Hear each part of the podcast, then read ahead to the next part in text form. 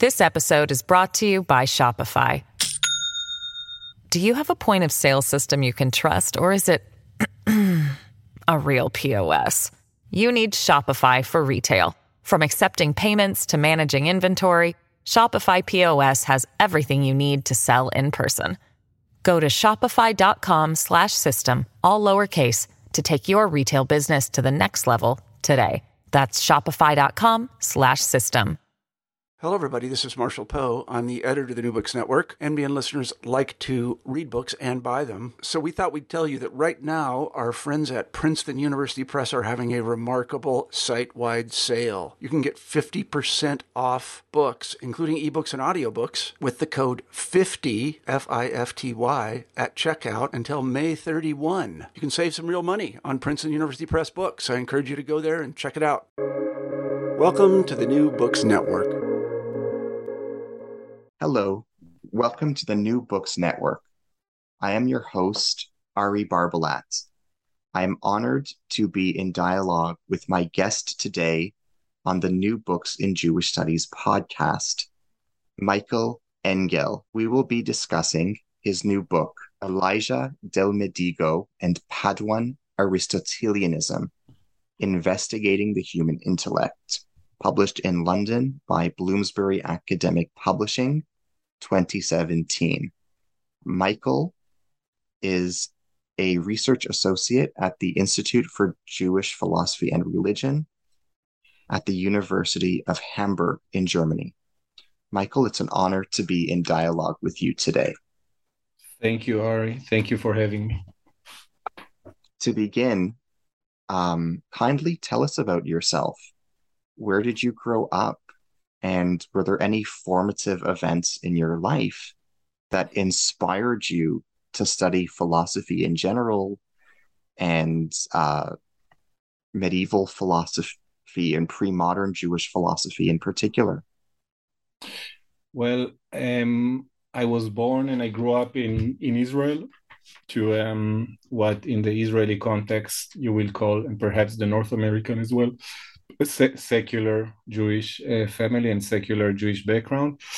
So, and I think it was even more um, secular than the average secular uh, mm-hmm. Israeli family. So, no, really, I, I know holidays were, I mean, the major holidays you would you would have to also at school, etc. But the atmosphere in the house was very a religious. Let's say. Mm-hmm.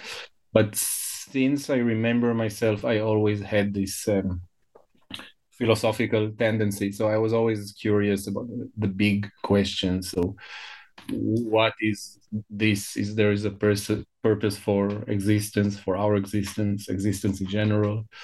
Um, what is this world? How come there is, as I, Heidegger said, so I realized Heidegger asked, how come there is something rather than nothing, something like that. And I really had this particular thought when I was, I don't know, three or four, I think. So, um, not to, not to say I was particularly bright, but I was definitely, um, I had this philosophical orientation. And then as I grew and when it was time to choose a career, it was very natural for me to um, to go and study philosophy, I really couldn't think of any other field that would attract me um, the way that philosophy did. And to answer the second half of your question, it's somehow related to that. I, I, I always had this sort of religious um, inclinations or religious sentiments. Um, and I had no no place to express them because as i said my family was very a-religious and i also i did not want to transform my life or my existence into so if we think about the religious tradition it, it does require certain transformations which i mean i wasn't really uh, attracted but i did want to have more religiosity in my life. And for me academia was a way of sort of bringing these two inclinations. So this urge after philosophical themes and questions and and the religious so these two uh, huge uh, trends met most naturally in the medieval tradition both in the Jewish, so in the Jewish world, but also in the Christian and Muslim world. And this inspired me. So first of all, to st- I mean, Hebrew is my was my first language, native language, but to study Latin and Arabic as well, and to sort of dive into this world of medieval spirituality, medieval philosophy. Yeah, so it was sorry a long uh, answer to a short question, but the, the, the bottom line is that it really um, uh, it was a very personal thing, and, and it still is. So what drives me is still this great spiritual, let's say, interest that I have in these traditions. What inspires you to write this book? What do you hope readers will gain for it from it?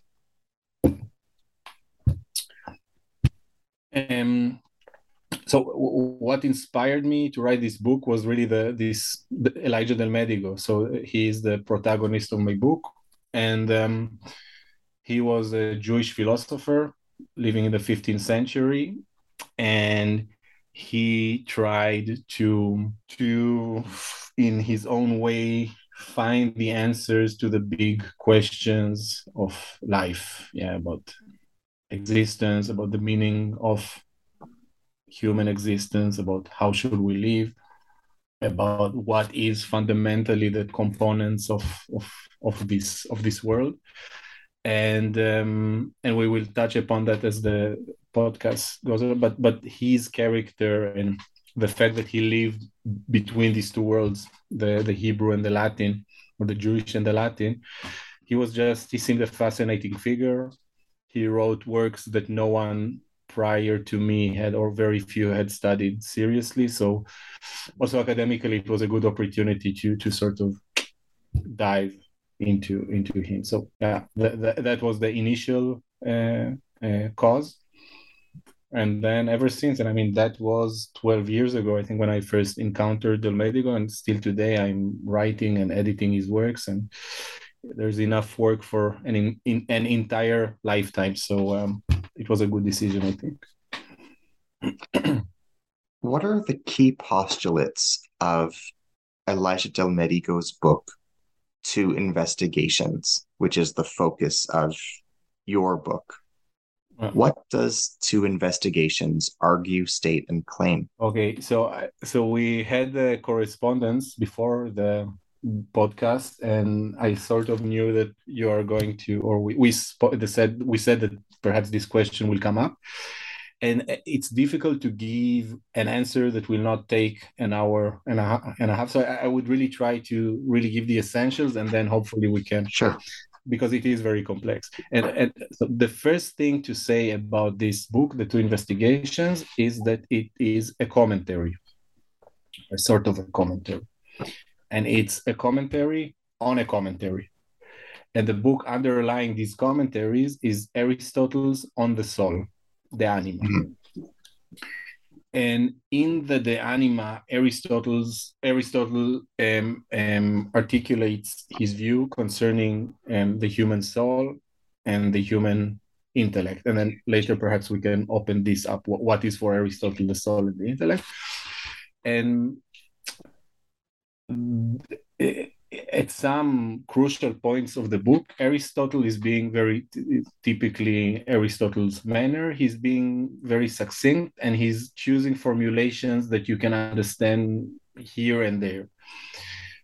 And there is one major part in the, De Anima um, 3.5 where Aristotle discusses the nature of the human intellect. And this small passage received numerous interpretations and commentaries.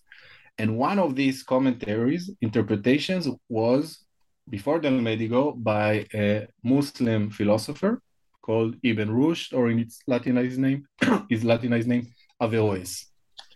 So Averroes wrote a commentary on this passage in the, De Anima, which became very famous and very controversial. And Del Medigo's two investigation, so the book that I've studied, is a commentary on Averroes's commentary on this passage of the mm. De Anima. So structurally, that's uh, uh, that that is what the book is about.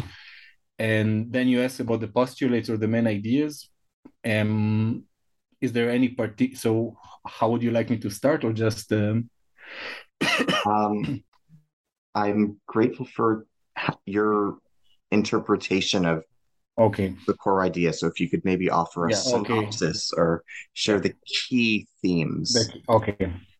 So basically, um, as I said, the question is the nature of the human intellect.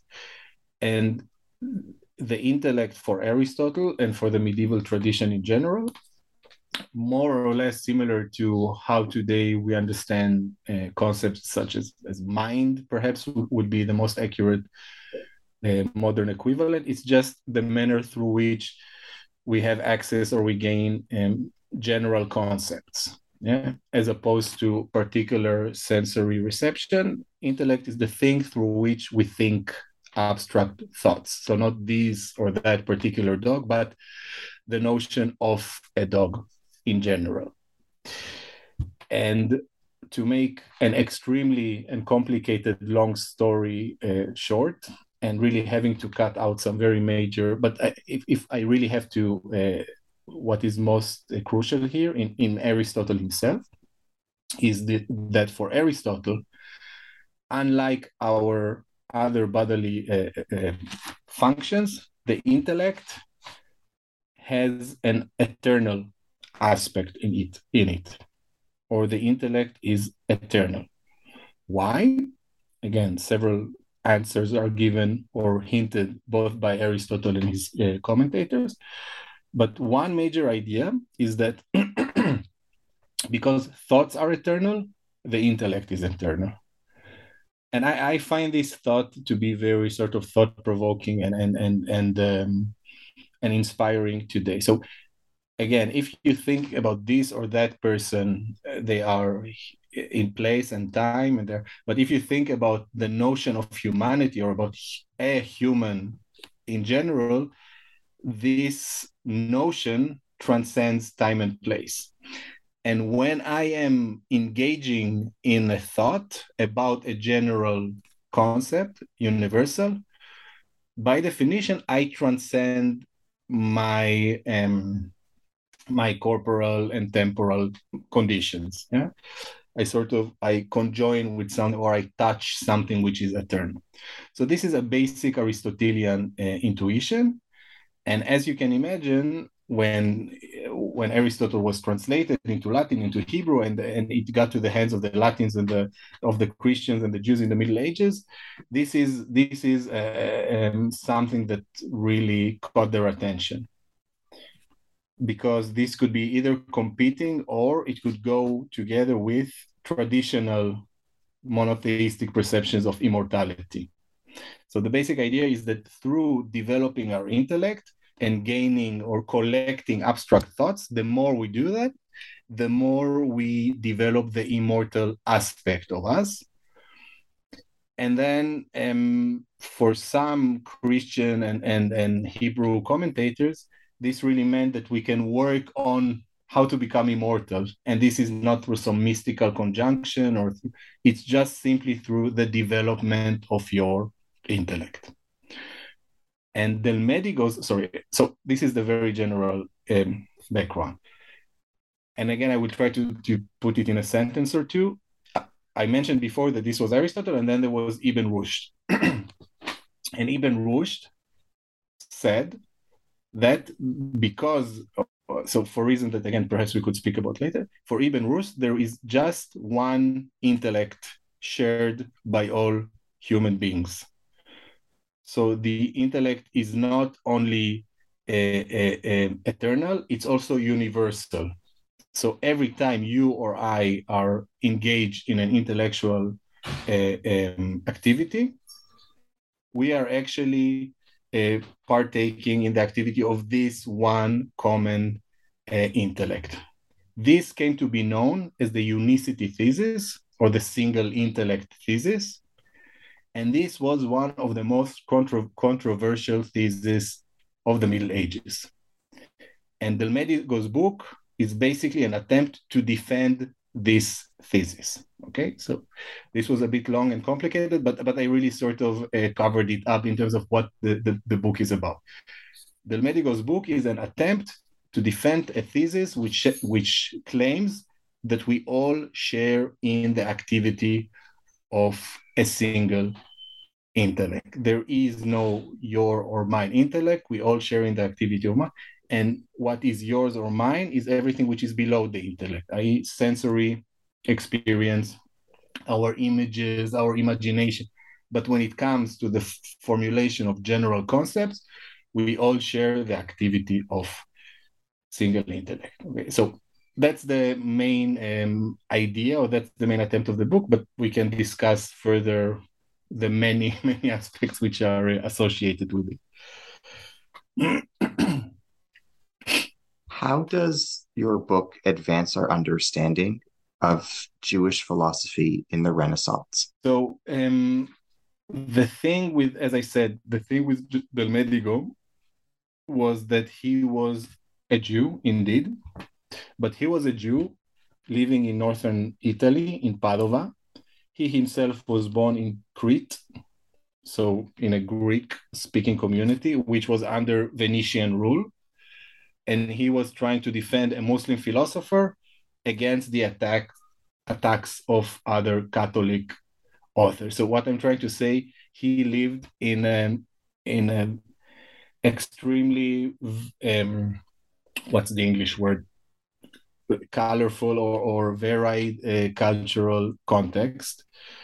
And this is one thing that I try to show in the book and in my studies on Del Medigo of how just how rich the background background was and how difficult and perhaps this is something about uh, jewish philosophy in the renaissance or jewish existence in the renaissance that's for some of these figures uh, you are almost um, i don't know if doing harm is the word but how difficult it is to reduce them into something which is essentially jewish and only jewish because del medigo the book reflects also his jewish identity but it reflects uh, much more than that so so ironically perhaps to answer your question my book points to the fact that Jewish intellectual existence in the Renaissance shouldn't be only viewed through this uh, prism of, of Jewish philosophy or Jewish existence.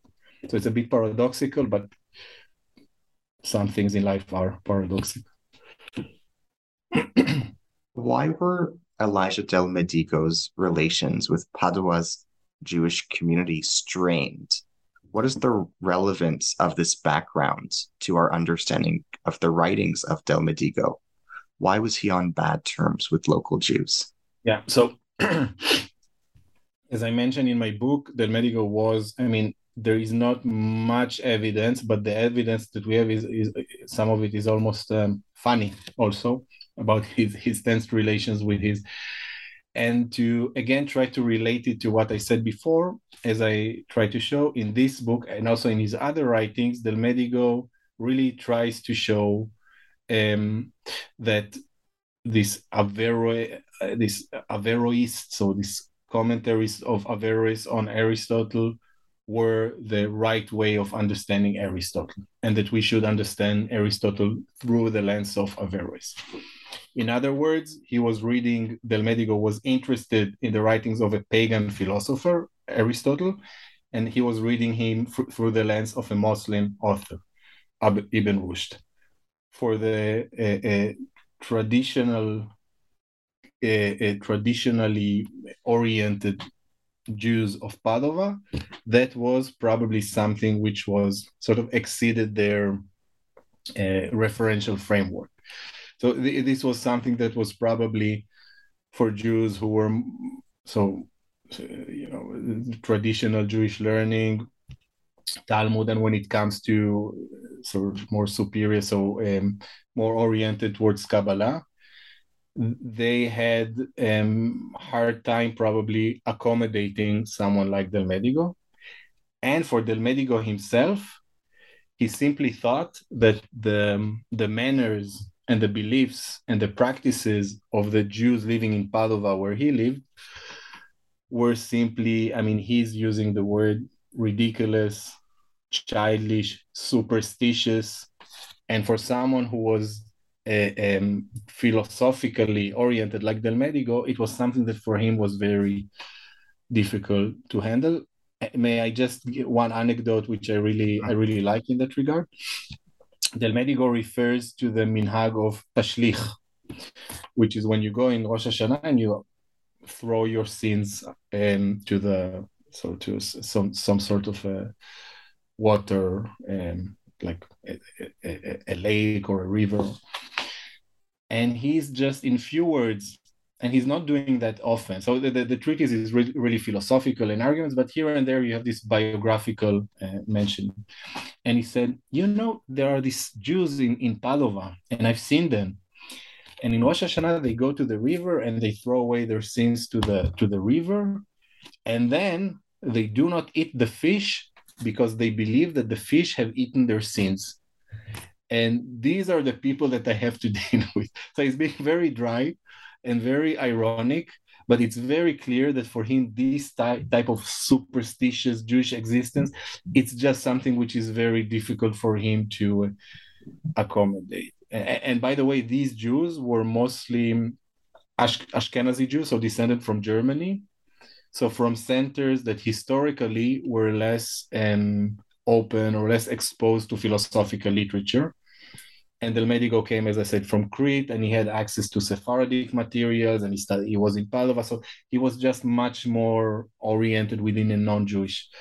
So this tension between a traditionalist um, Jewish existence, the Padovan, and the more universalist, university-oriented Del Medigo, led apparently to some serious tensions. As it is, I don't want to be too vulgar, but to an extent, if you look at Israel, I'm not sure in North America, but you still have this tension between a traditionally oriented Jewish existence and um, Jewish individuals who are trying to walk in more advanced paths. First, again, I, I was very simplistic, but yeah. what is the relationship between Aristotelianism and the writings of Aristotle himself. In what ways was Renaissance Aristotelianism an accurate reflection of the specific views held by Aristotle? In what ways did Renaissance Aristotelianism reinterpret or correctly interpret the Aristotle of Greek antiquity? In what ways did it represent or misrepresent the Aristotle of Greek antiquity? Are there any aspects of medieval and Renaissance Aristotelianism against which Aristotle himself might protest? Um, so to give a very uh, to answer just the last of your uh, so probably Aristotle would protest against some of the interpretations uh, given to his words and works, and to again try to give a relatively short answer when we speak about Renaissance Aristotelianism, we, we we need to think about like temporal layers. So you have Aristotle's Aristotle himself, and then throughout generations, Aristotle's was commented upon non-stop, more or less, from late antiquity up until the Renaissance and beyond. And um, so if we speak about Renaissance uh, Aristotelianism, we speak about the 15th, 16th century what it means it's so two we need to keep two two or three aspects in mind first of all these are protagonists or commentators of aristotle and they have a very long history of commentators before them so if you're writing if you're a renaissance aristotelian in the 15th or 16th century you had uh, Thomas Aquinas writing on the writing on the 13th century. You had Ibn Rushd writing on the 12th, and then you had earlier and earlier and earlier um, commentators and you and schools. So you have a huge mass of literature available to you in the Renaissance on Aristotle. And the second thing to remember is that um, we are speaking after, right after the invention of print. So there was great availability of these sources. Um, so, so you could read a lot and you could be informed by different uh, forms of Aristotelianism. And the third thing to remember is again we speak about the Renaissance, so there was this back to the back to the classics, and Aristotle was um, printed in Greek after he was read in, in Latin throughout the Middle Ages. So you have the new, so to speak, Greek Aristotle, and many of his Greek commentators were discovered. So uh, this is a highly complex map. So just to simplify to someone like Del Medigo in the Renaissance, he had at his disposal an amazing uh, wealth of materials, of which um, he made use, and um, yeah, and this wealth and this willingness to to confront this wealth and to try to say something original in life that's like a strong uh, um, characteristic of, of renaissance philosophy and in that del medigo i think i hinted to that before although he was um, jewish and so self-proclaimed and, and he, he's always saying, "Well, uh, my real belief, and uh, I'm I'm I'm a good Jew," and, and and he really speaks about Maimonides in this context, him being a follower of Maimonides. So although he was so self-proclaimed Jew and he had no problem with identifying himself as a Jew, philosophically, I would say that what really characterizes him is what I just said: living in the Renaissance in an era when there is this uh, wealth of materials and Del Medigo of swimming in this literature, being able to read Aristotle in, in all possible languages, perhaps not Arabic. And yeah, so that's a very exciting, um, that was an exciting area to live in and an exciting area to research. What do you mean by Paduan Aristotelianism, such as in your title? Yeah. What was unique about Aristotelianism in Padua vis a vis Aristotelianism elsewhere? As a label, and again, there are many discussions, but Padua, so Padua, the, the, the Italian city of Padua, and more exactly the University of Padua, like other um, Italian universities. So, grosso modo, in general, it was less affected by um, by church considerations and pressure by the church and Italian universities and Padua in particular, there was a culture of studying Aristotle in its own terms.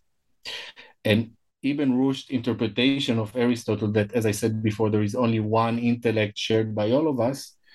Um, this is something that in Padova people felt free, or professors felt free to profess or to teach although it seems to contradict many religious uh, tenets and principles. And Del Medigo belonged to this tradition. He was not in the university. He was Jewish, and apparently at that time it was still impossible for him to enroll in the university. But it was part of this Paduan culture in which people could say Aristotle said this and that and that, not caring too much if it contradicted their religious belief, be it Jewish or Christian. Yeah. In what ways was Jewish Aristotelianism different in character from Islamic Aristotelianism and Christian Aristotelianism? In what ways was Elijah del Medigo similar to or different from Christian and Muslim readers of Aristotle in his time? This is a, a very complex question. And um, the a way to approach it would be there are many ways of i mean what what were the differences etc but i would say it's something which i think holds is most relevant about del Medi. in all three religions and it's again sort of returning to what i said in the past in all three religions people who were interested in aristotle. And again this is a, very almost vulgar uh, uh, distinction but i think it holds. You can divide it into two. People who are interested in in Aristotle and try to somehow bring it together with their own religious beliefs, and people who are interested in Del Medigo for its own sake. And this, uh, and it's in its own terms, regardless of their religious identity. And we spoke about it a bit before the podcast. And someone who tries to harmonize Judaism and philosophy in the Jewish tradition. Perhaps is Maimonides, the most famous example. Um, in the Latin tradition, it's of course Aquinas is a very famous um, example. So um, Maimonides, for example, would try to show how Aristotelianism can help us explain um, the nature of the commandments, the Jewish commandments. Aquinas would, and it's very complex, but Aquinas will try to show how Aristotelianism, if not explain always, but can sort of uh, be harmonized with uh, the basic beliefs of the Catholic tradition. So Del Medigo, in that sense, belongs to those who don't try to marry. So although Del Medigo was Jewish, when he's writing about Aristotle, what he cares and what his arguments are taken from the Aristotelian corpus. He doesn't try to harmonize it with his Jewish identity. And in that, he can employ someone like Ibn Rushd, Averroes, who is doing the same, who is also discussing um, Aristotle using Aristotle's own terms, so to speak. So I that's why I'm saying that it's difficult to simply identify uh, Del Medigo with Jewish Aristotelianism. It's first it's important first to make this division within Jewish Aristotelianism. And then I think Al-Balag, which we discussed before, I think also belong to this camp together with Aristotle, uh, together with Del Medigo, that Jewishness is not necessarily a component within their philosophical existence or uh, activity. So I hope it somehow answers the question. Where do you situate your book among existing scholarship on Averroes and Jewish interpretations of his writings? That's a good question. I mean, um, ironically, again, Del Medigo wrote in Hebrew, but he, he what he he was he was writing in Hebrew, but he was thinking Latin. And the controversies that he's participating in, and the protagonists that he's mentioning, and the debates that he's trying to affiliate himself to, are all very much within the Christian um, Paduan environment of the 15th century. So mm, I would actually, and I'm translating Del Medigo now into English. And one of the reasons I'm doing that is that people who work on the Latin tradition and who cannot read Hebrew will have access to his works because I think that actually, from a philosophical perspective, he belongs more to the Latin Averroes tradition than to the Jewish one, I have to say. Um, and he's mentioning the Latins, Latin authors and Christian authors much more often than he does Jewish authors. So I have to say that again, although he was Jewish, um, working on Del Medigo situates me more uh, in the Christian camp, which is a problem, I have to say, academically, also a sociological, socio, socio, sociological problem almost. So I'm, I'm really divided between. So I'm just there, tore between two words, but worlds. But at the end of the day, it's yeah, it's more the Latin Christian philosophical tradition that I feel professionally, I mean, uh, affiliated to. Is it an accurate assessment to hold that Averroes had a greater impact on Judaism than on Islam? Why or why not? To what extent was Averroes appropriated differently in Judaism than by Islam? Does this owe to social considerations in Jewish history? Or is there more compatibility between Jewish religious texts, such as the Bible, the Mishnah, the Talmud, the Halacha, and the ideas of Averroes? In other words, does the corpus of Jewish religious literature make Jewish thought and philosophy more amenable to an Averroistic worldview than Islamic literature? Or was it social was it the social situation that Jews found themselves in that made Averroes more amenable to a Jewish worldview? Um, mm. What accounts for the different reception of Averroes in Judaism relative to Islam? So thank you for your question. For this question, it also perhaps allows us to speak a bit about this Averroes and his thought and his because it was a bit. Um, mm. I'm not sure that I made it clear enough in what I said before. So uh, the thing, uh, this I have said several times that Ibn Rushd Averroes had really this tendency of um, of uh, reading, trying to read Aristotle in its own terms without trying to compromise it with his as Averroes religious belief or at least that's the way that Ibn Rushd is being read. So, for example, the idea is that we all have there. There is only one intellect. That means that there is no personal immortality. Because if the intellect is the immortal part of man, and there is only one intellect, how does this coincide with uh, personal immortality? This is one. Another idea, which was very controversial, was the eternity of the world.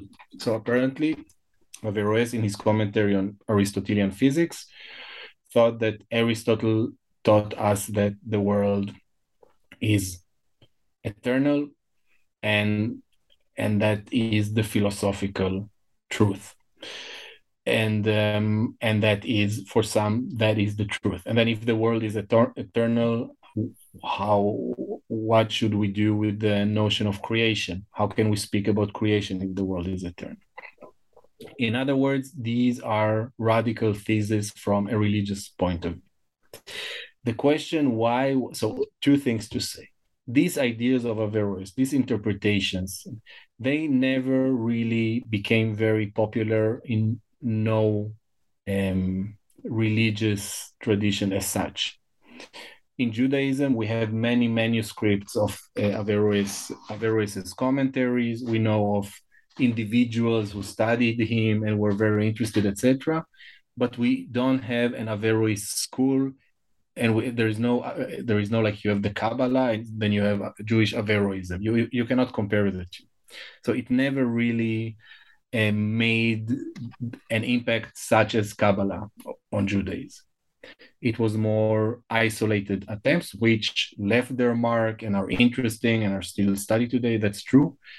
But if you go to yeshiva today, or if you speak, I don't know, people who are just interested in Judaism, whether they're Jews or not, most likely that most of them never read Averroes and or that they've never heard of him. So it didn't really help to shape Judaism. It was a cultural uh, phenomena within Jewish history, but it didn't really affect the um, let's say the core literature or the canonic literature of Judaism as such. And it's more complicated within the Latin world, but also there, it all Averroism, Averroes, and Averroism as such was always considered to be the, the radical option, practiced and taught by few, and it never, and it was actually condemned actively by the church in various occasions in Paris and in Padua during the uh, Middle Age.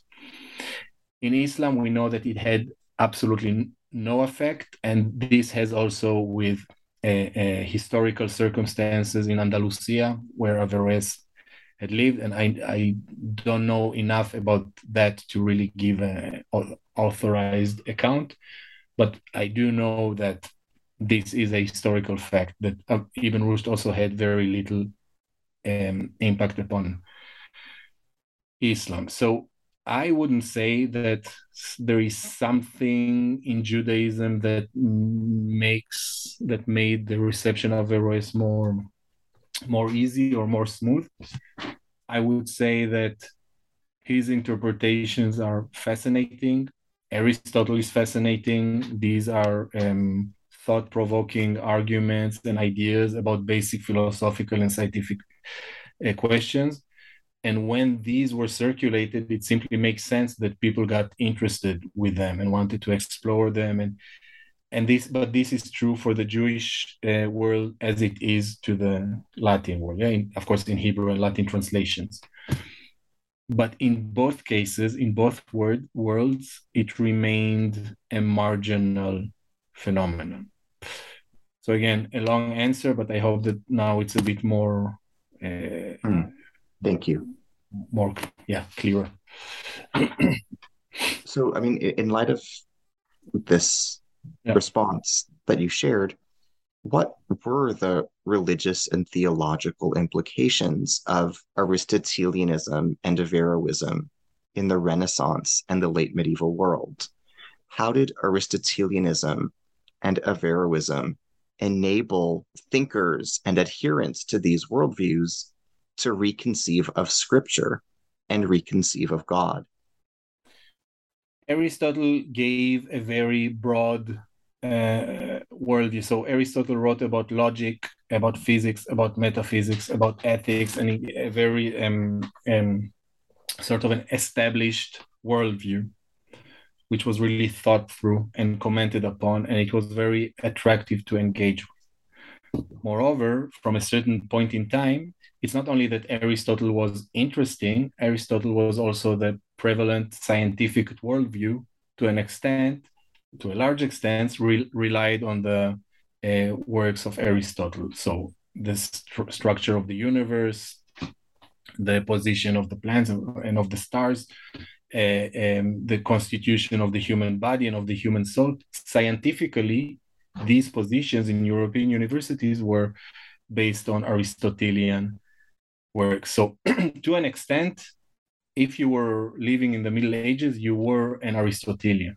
Um, the question was how far are you willing to take Aristotelianism? And Aquinas is really the, the best example, and he was and he's still today, I think, the f- official, unless it has changed in the last few tens or hundreds of years, the official f- philosopher of the Catholic Church. And what Arist- uh, what Aquinas is, is saying is that well, Aristotle is teaching us something about the nature of the world, but when it comes to the creation of the world, or when where it comes to the destiny of the human soul, or when it comes to the Trinity or transubstantiation, here we cannot turn to Aristotle. So the, Aquinas is really trying to combine Aristotelian worldview regarding this world with a Catholic view re- regarding the world to come. That's a traditional Aristotelian medieval perception. The Averroism is, again, simply put, and again, I'm making almost a parody, or it, that's was actually the way he was criticized, but to an extent, there is something in this um, criticism. What, what is Averroism? One definition of Averroism is simply taking Aristotle too far, or, or taking Aristotle too seriously, or implying Aristotelian logic also in places that you should not. So, again, creation, it's not only to accept Aristotle's view about what we find in this world, the constitution of the human body, of of, of uh, animals, of yeah, because Aristotle wrote also works on biology, etc. But it also to take Aristotle's view concerning creation and the eternity of the world. And the dispute between Averroists and non-Averroists or Thomists or whoever, some it was not it was ne- in the in the universities at least it was never about we don't want to hear about this Aristotle, but it was more like a stop signs to the Averroes saying, okay, uh, till here, you are taking it too far. And what I was trying to say before is that in un- Italian universities, and Padova being a symbol in a way of this culture, there was no this stop sign, and and professors and students could take Aristotle as far as they could. And then, but to answer the criticisms from the Thomists, these Averroes said, well, we take Aristotle, we don't want to compromise the Aristotelian logic. We take him as far as we can. So, in order to try and accommodate Aristotle and Catholic uh, uh, worldview, instead of that, we're doing something much more elegant. And this is sometimes referred to the two truths, the, the double truth theory which says there is the Aristotelian truth and there is the Catholic truth, and it's like two parallel roads, and don't try to mix them. Yeah, it's almost like a pro- proto postmodern, if if you like. so eh, eh, eh, and and there is a whole debate whether this thing. But actually, my conclusion, going back to Del Delmedigo, that Del Medigo is a good example of this um, approach because when he's studying the, the human soul and the intellect and the, the creation of the world Del Medigo is not trying to mix jewish or religious belief with aristotelianism. But in some in one place he's saying it very explicitly. He says everything that i've written to you this is aristotle and it's good to know aristotle and when your uh, non-jewish neighbor makes fun of you that you, you tell him i know aristotle as much as so it has polemic purposes and it's useful in many ways so it's good that you know aristotle. But do not think that i believe this stuff my belief and my is the belief of israel and of moses etc etc And then, of course, one wonder how sincere is Del Medigo because if you don't believe and if, this is just well you spent a lot of time you spent your life invest, investigating areas. So you spend your life just to be able to tell your neighbor that so again it's a highly highly complex and contested issue but again to return to your uh, original question if i remember it aristotle was everywhere and the question the difference between averroes and the non-averroes was again how far and how serious and to which areas were you taking Aristotle and um, applying his logic and teachings? this episode is brought to you by Shopify. Do you have a point of sale system you can trust, or is it a real POS? You need Shopify for retail. From accepting payments to managing inventory, Shopify POS has everything you need to sell in person. Go to shopify.com slash system, all lowercase, to take your retail business to the next level today. That's shopify.com slash system. What are the similarities and differences between the perspectives presented in Del Medigo's work, Two Investigations, and those presented in his other major work, Bechinat Hadat? Can you comment on the ideas presented in Bechinat Hadat? What are its primary lessons and to what degree is the other book two investigations that we've been discussing a continuity of its worldview yeah so actually i thought about it afterwards um that it's the other so Bechinat that was written after um, um okay.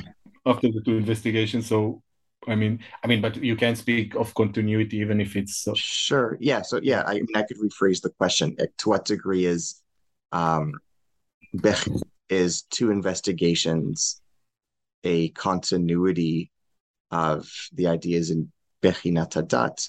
What are the similarities and differences? Yeah, between the so It, it, was just a it, it, came to my mind when I read again the questions uh, okay. ten minutes before. But it's but it's it's a very good um, and it in a way it really relates to what I've just said. And again, Bechinat Hadat is um, um, I mean, others have studied this work more than I have, and we also spoke about it before. And I, personally, I'm less, or I was less interested in Bechinat Hadat because there, Bechinat Hadat is a book that Del Medigo wrote when he went back to Candia, to Crete. And Bechinat Hadat is more or less an attempt to explain to the Jewish community what was I doing in Italy all these years among these Catholics. So Del Medigo left for Italy when he was very young. He came back to Candia, where apparently he also died. And it's a very, um, it's uh, apologetic to an extent, at least. It's really an apologetic work, trying to say, I did, uh, you know, I studied philosophy and I did all that, but Judaism is, uh, you can really, um, if you examine Judaism from a philosophical perspective, it's a much more sound religion than Christianity because in Christianity you have all these ideas of transubstantiation and the Trinity, etc., which goes against physics and goes against logic. Whereas in Judaism, Judaism you can really not reduce it, but at least it doesn't contradict philosophical uh, premises.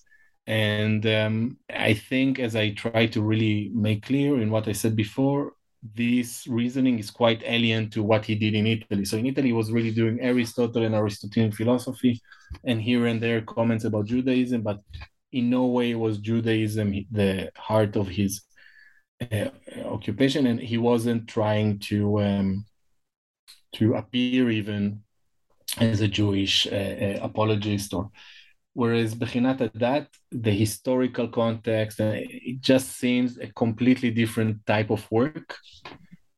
I am I'm, I've actually written an article where I suggest that perhaps in this case and also in other cases, maybe sometimes we shouldn't try to harmonize the the the views or even the works of a philosopher because if works are written in a completely different context then maybe he's trying to do something else or his motivation is different and his sincerity maybe he's changed his mind maybe.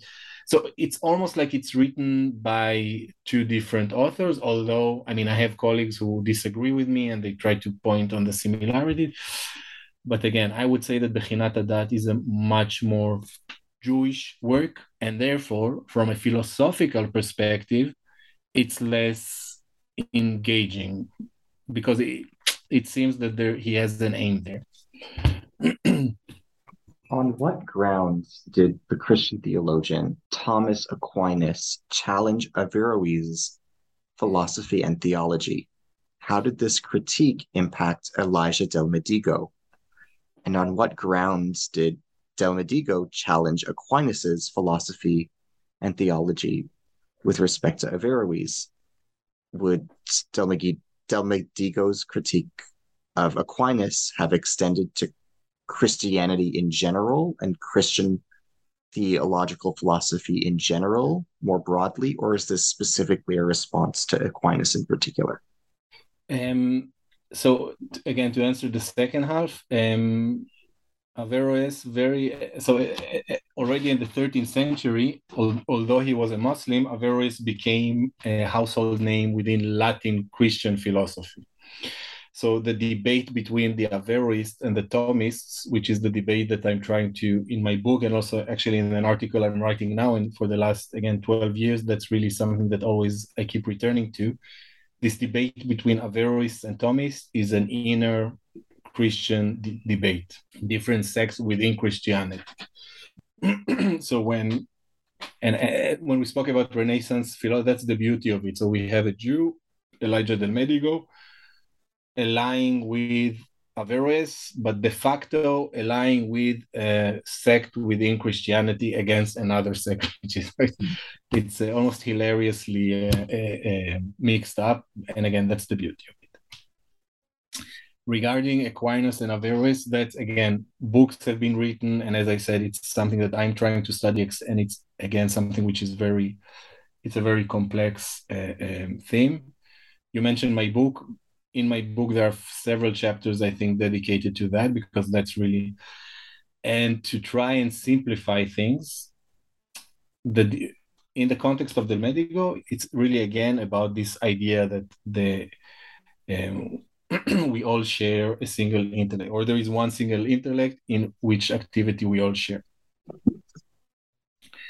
and basically aquinas is saying to those who follow Ibn Rushd, well, if you are saying that, that's completely insane. It goes against every ba- basic religious, more specifically Christian belief, because if there is only one intellect, and the intellect is what gives us um, immortality, and moreover, we are punished and rewarded for our deliberate actions, which are made through our intellect.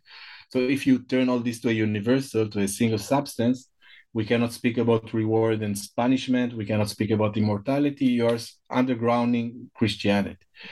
Moreover, Aquinas says also philosophically what you're saying is unattainable because, and then he goes into a series of sort of complicated philosophical arguments. And Del Medigo, the in the two investigations, Del Medigo is trying to answer Aquinas, although he's not mentioning not even once in his name, which is fascinating. But I've managed to show in the book like you go back to the works of aquinas and it's it's without doubt that it's with aquinas that he's engaging and del medigo is simply trying to show that um, aquinas crit- criticism of averroes is um, unfounded and to say what aquinas says that god simply creates our intellects and places the intellect in human in the human fetus before it, it is born. Del Medigo says the, this is more than or less than laughable. So this is not philosophical and it's not it doesn't hold and it's it's a ridiculous idea. And basically, it's sort of a to and fro between uh, Del Medigo and those who follow Aquinas about what is the correct interpretation of um, Aristotle. Can you comment on previous and existing scholarship on Elijah del Medigo, other than and prior to your book? What is different about your presentation of del Medigo vis a vis other articles and books on him? Um, so Del Medigo was studied already in the 19th century and until today. And this is something that also I write in the introduction to the book and also in at least in one or I think two articles. And what I try to show is that, um, well, Del Medigo really liked Aristotle, i.e., he liked philosophy, he liked rationality. And scholars have really picked up on that especially at the time when Judaism was, or the study of Judaism was formulated as um, as um, as a science. So scholars have said, ah, and we had this Elijah del Medigo, who in the 15th century um, um, uh, said that Judaism is more rational than Christianity, and he really liked Judaism, etc., etc. So what I'm trying to say is that scholars have often um, employed Del Medigo in the context of pointing to the rational components of Judaism. So again, in, in a sort of a polemical, apologetic, political, polemical context. And my it's I mean my work and also Giovanni Licata and other scholars who are now working on Del Medigo, um, we are more interested with his philosophy, with his interpretations of uh, Averroes, of his philosophical ideas, um, of positioning him within the history of Aristotelian tradition, and less so in the context of, um, let's say, Jewish apologetics. So that would be, I would say, that's something that sort of separate separates my work from those who came before me and this also and most of these studies of, that i mentioned most of them focused on Bechinat Hadat, so this apologetic work, and almost no works were written on studies on the, his purely philosophical, like the two investigations. In light of what you alluded to, in specifically the the the reception of Elijah Del Medigo in Wissenschaft des Judentums, I was curious if you could say more about how Elijah Del Medigo was received and appropriated during the Haskalah. What influence did he have on Jewish maskilim? To the extent of your knowledge, how were his writings interpreted? Um, so um, he was, I mean, and I sort of, yes, I alluded to it uh, before both by German but also by um, by Italian. So Italian maskilim because it, the Medigo was uh, operating in um, Italy, and two names I can think of now are Ducas and Reggio from Italy. So they um, really celebrated and they appropriated him as what I said before. So he's an exemplar of Jewish rationalism, but even more so as a as a fierce combator or a soldier against uh, Kabbalah and Kabbalistic ideas. And that's really an important point because Del Medigo is in many places in his works, he's sort of polemicizing against uh, Kabbalistic interpretations of the Torah, although it's a very complex, and Kalman Bland has written on it that probably Del Medigo think that what the Kabbalists, like the ancient, the original Kabbalists meant was more or less the, the same like true philosophy, but he didn't like the Kabbalist and like Christian Kabbalah and things that were going on in Italy during the Renaissance, during his time.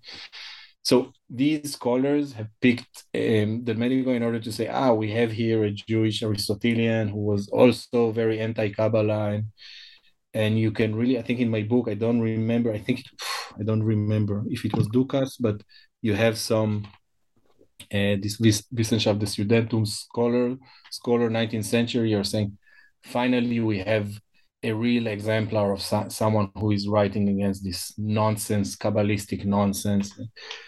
And Del Medigo in Bechinat Hadat is also trying to, um, so the idea that Sefer HaZohar was, Book of Zohar was written by Shimon Bar Yochai, he's trying to uh, prove or sort of philologically or contextually to show that this that could not have been the case. So um yeah that's that's one aspect that they really liked about him that, that he didn't apparently didn't like kabbalah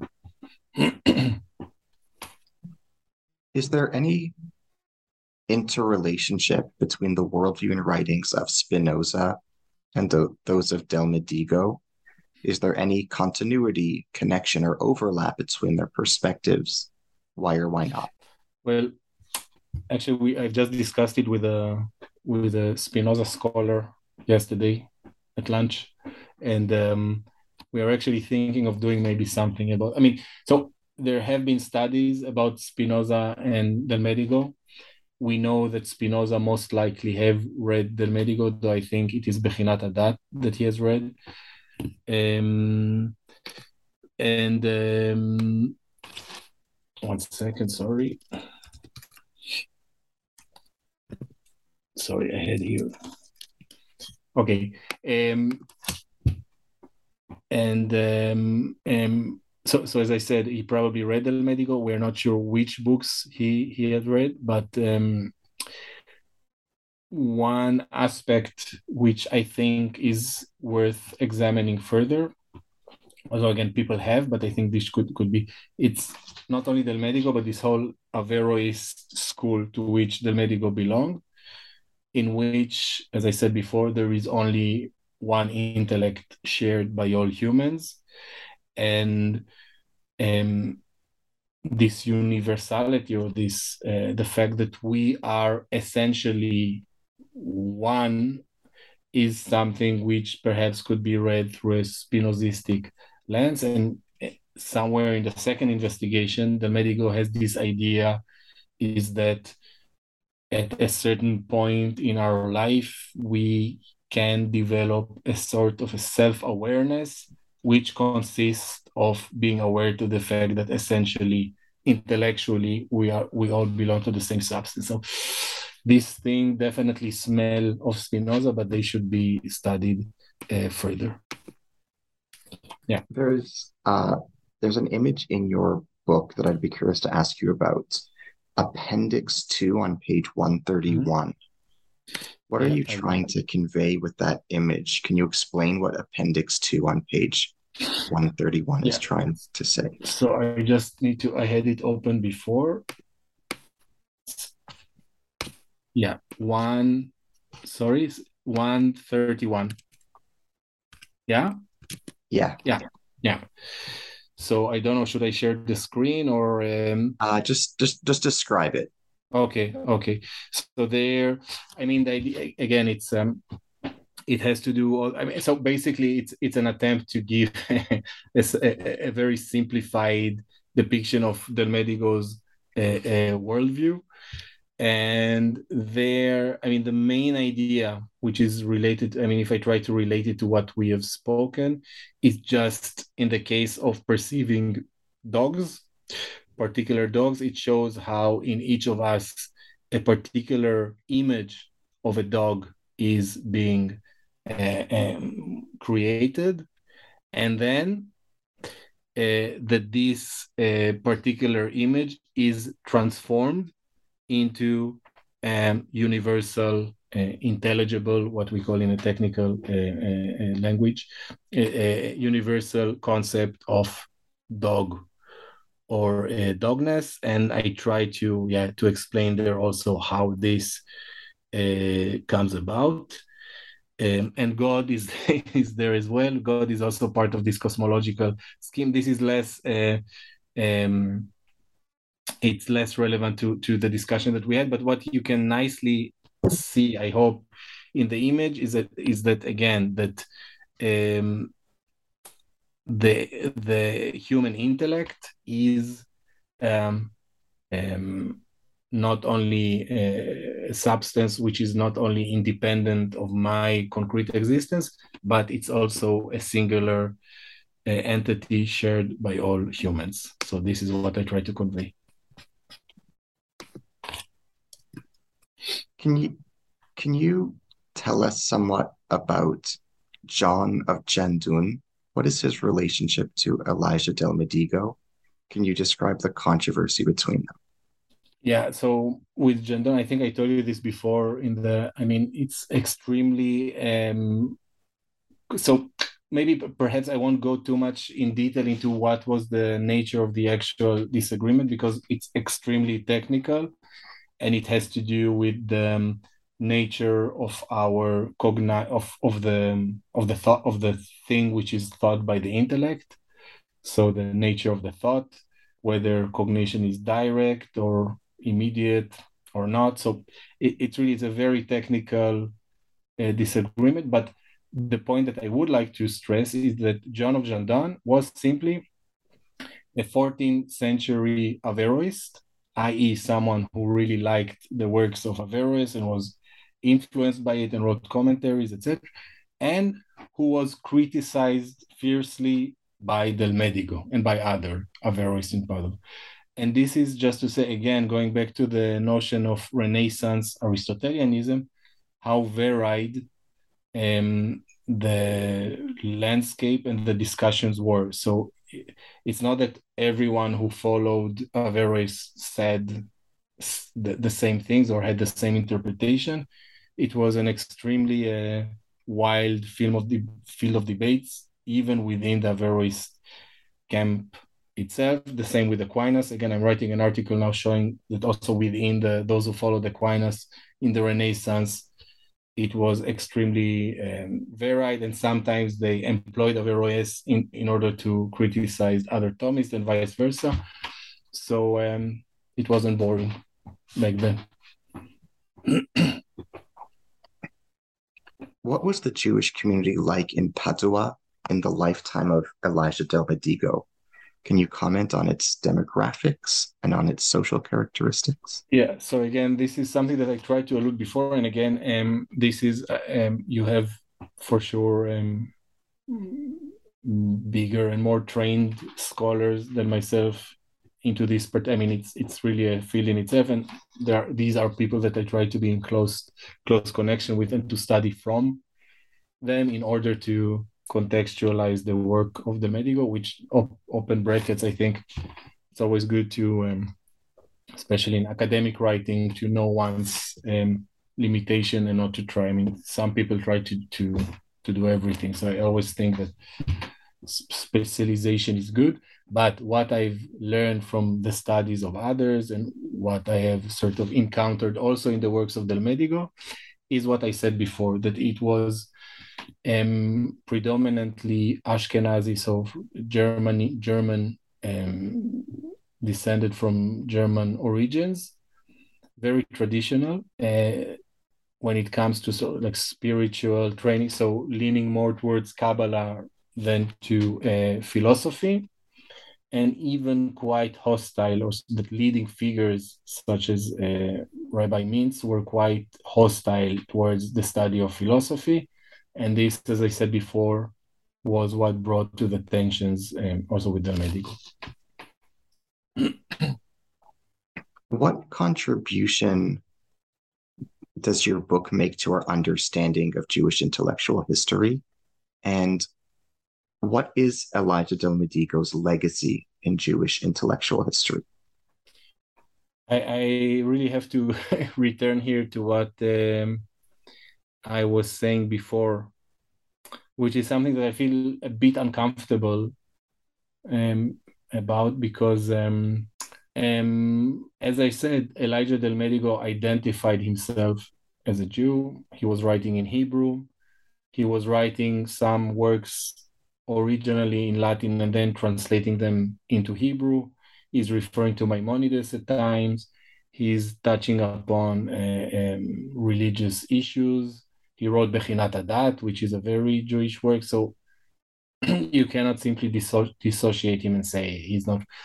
But the way I am studying him, or what uh, the things that interest me in his works, are exactly the things which transcend his Jewish identity.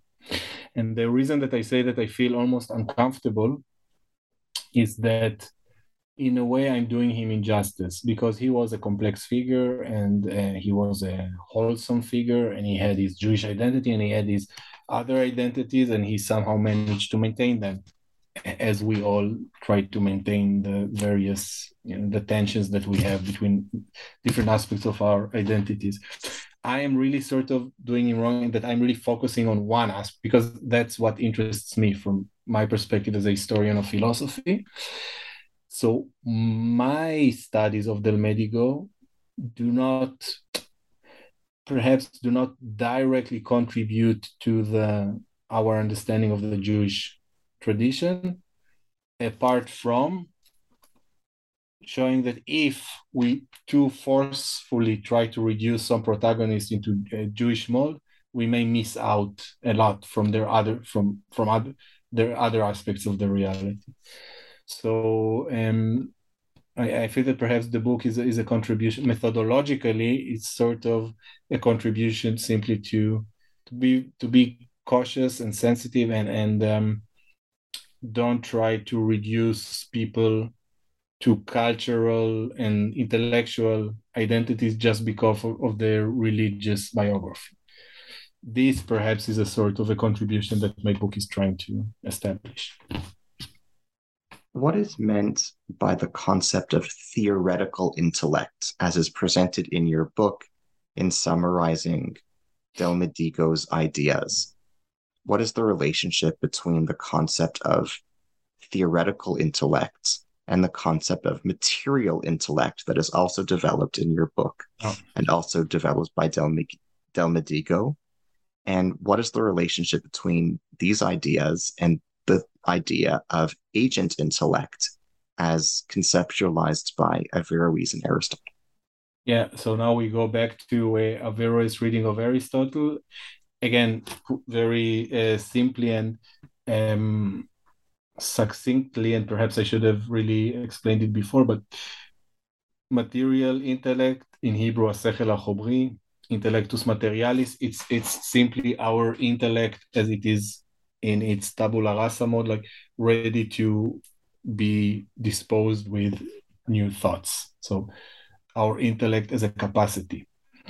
The theoretical intellect, intellectus adeptus, asechel anikne, is um, or sorry, before that, the agent intellect, intellectus agens, the sechel apoel, is the intellect qua as it is generating thoughts. So you have the intellect as it receiving thoughts and as it is generating thoughts.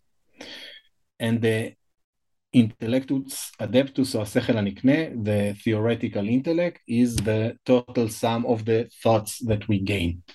So the this is a really key uh, concept, um, the theoretical in, uh, intellect, because the theoretical intellect is the sum of thoughts that we gain, and this is what survives our um, death.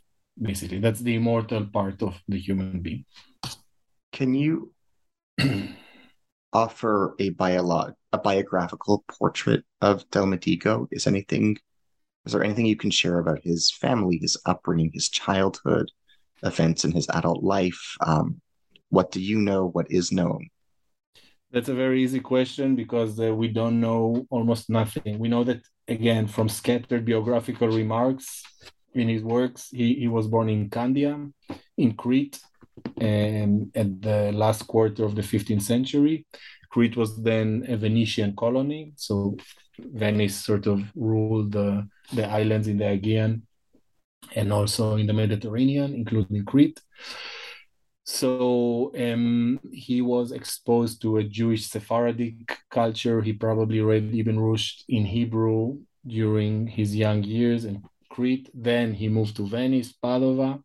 He was probably these two cities are very close to each other, so he was traveling from one to another. Then he spent some time in Florence, and Florence at that time was a place of really know, Kabbalah Christian Kabbalah and like more perhaps mystical Platonic tendencies. He didn't like it there. He went back to Padova, Venice, and then he was sorry, this I didn't mention. He was translating the this really I mentioned translating the works of Ibn Rushd from Hebrew into Latin at the request of some uh, notable patrons, Pico della, della Mirandola, Domenico Grimani, spending some time with these Christian patrons, and then going back to Crete, where he wrote this apologetic Bechinat Hadat that I've mentioned, and died apparently at a young age, apparently from cancer. So he had something in his eye, I think, and it's not so clear what happened there, but he died apparently at a very young age. As we bring our dialogue today to a close, do you mind sharing with us what you are working on next as your current project? Do you have anything that you are focusing on as a subsequent project? Sure. So actually, there are. So one, the most immediate subsequent project is um, a critical edition and an English translation of the two investigations, which I will be happy to share with you, Ari. Once it's, I could send you the prototype.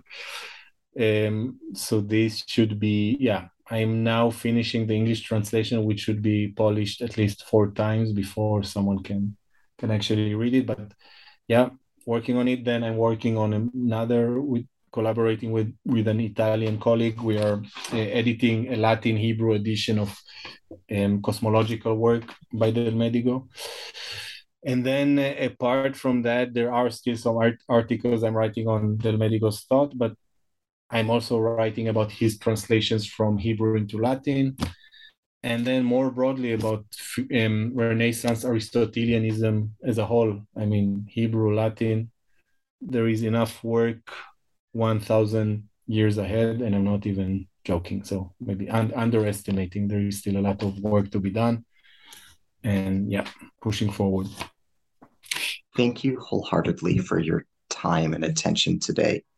I could not be more grateful for everything I learned from you in this book I'm absolutely humbled by everything you shared with me and with our listeners in our dialogue today. Um, I'm at a loss for words for how appreciative I am. That's really that's pleasure was mine. Thank you. Thank you. I wish you the very best and would like to reiterate my utmost gratitude to you for everything that you invested in this book and for everything you are teaching us through it. Thank you. Thank you, Ari. To our listeners, I'm your host on the New Books in Jewish Studies podcast, Ari Barbalat.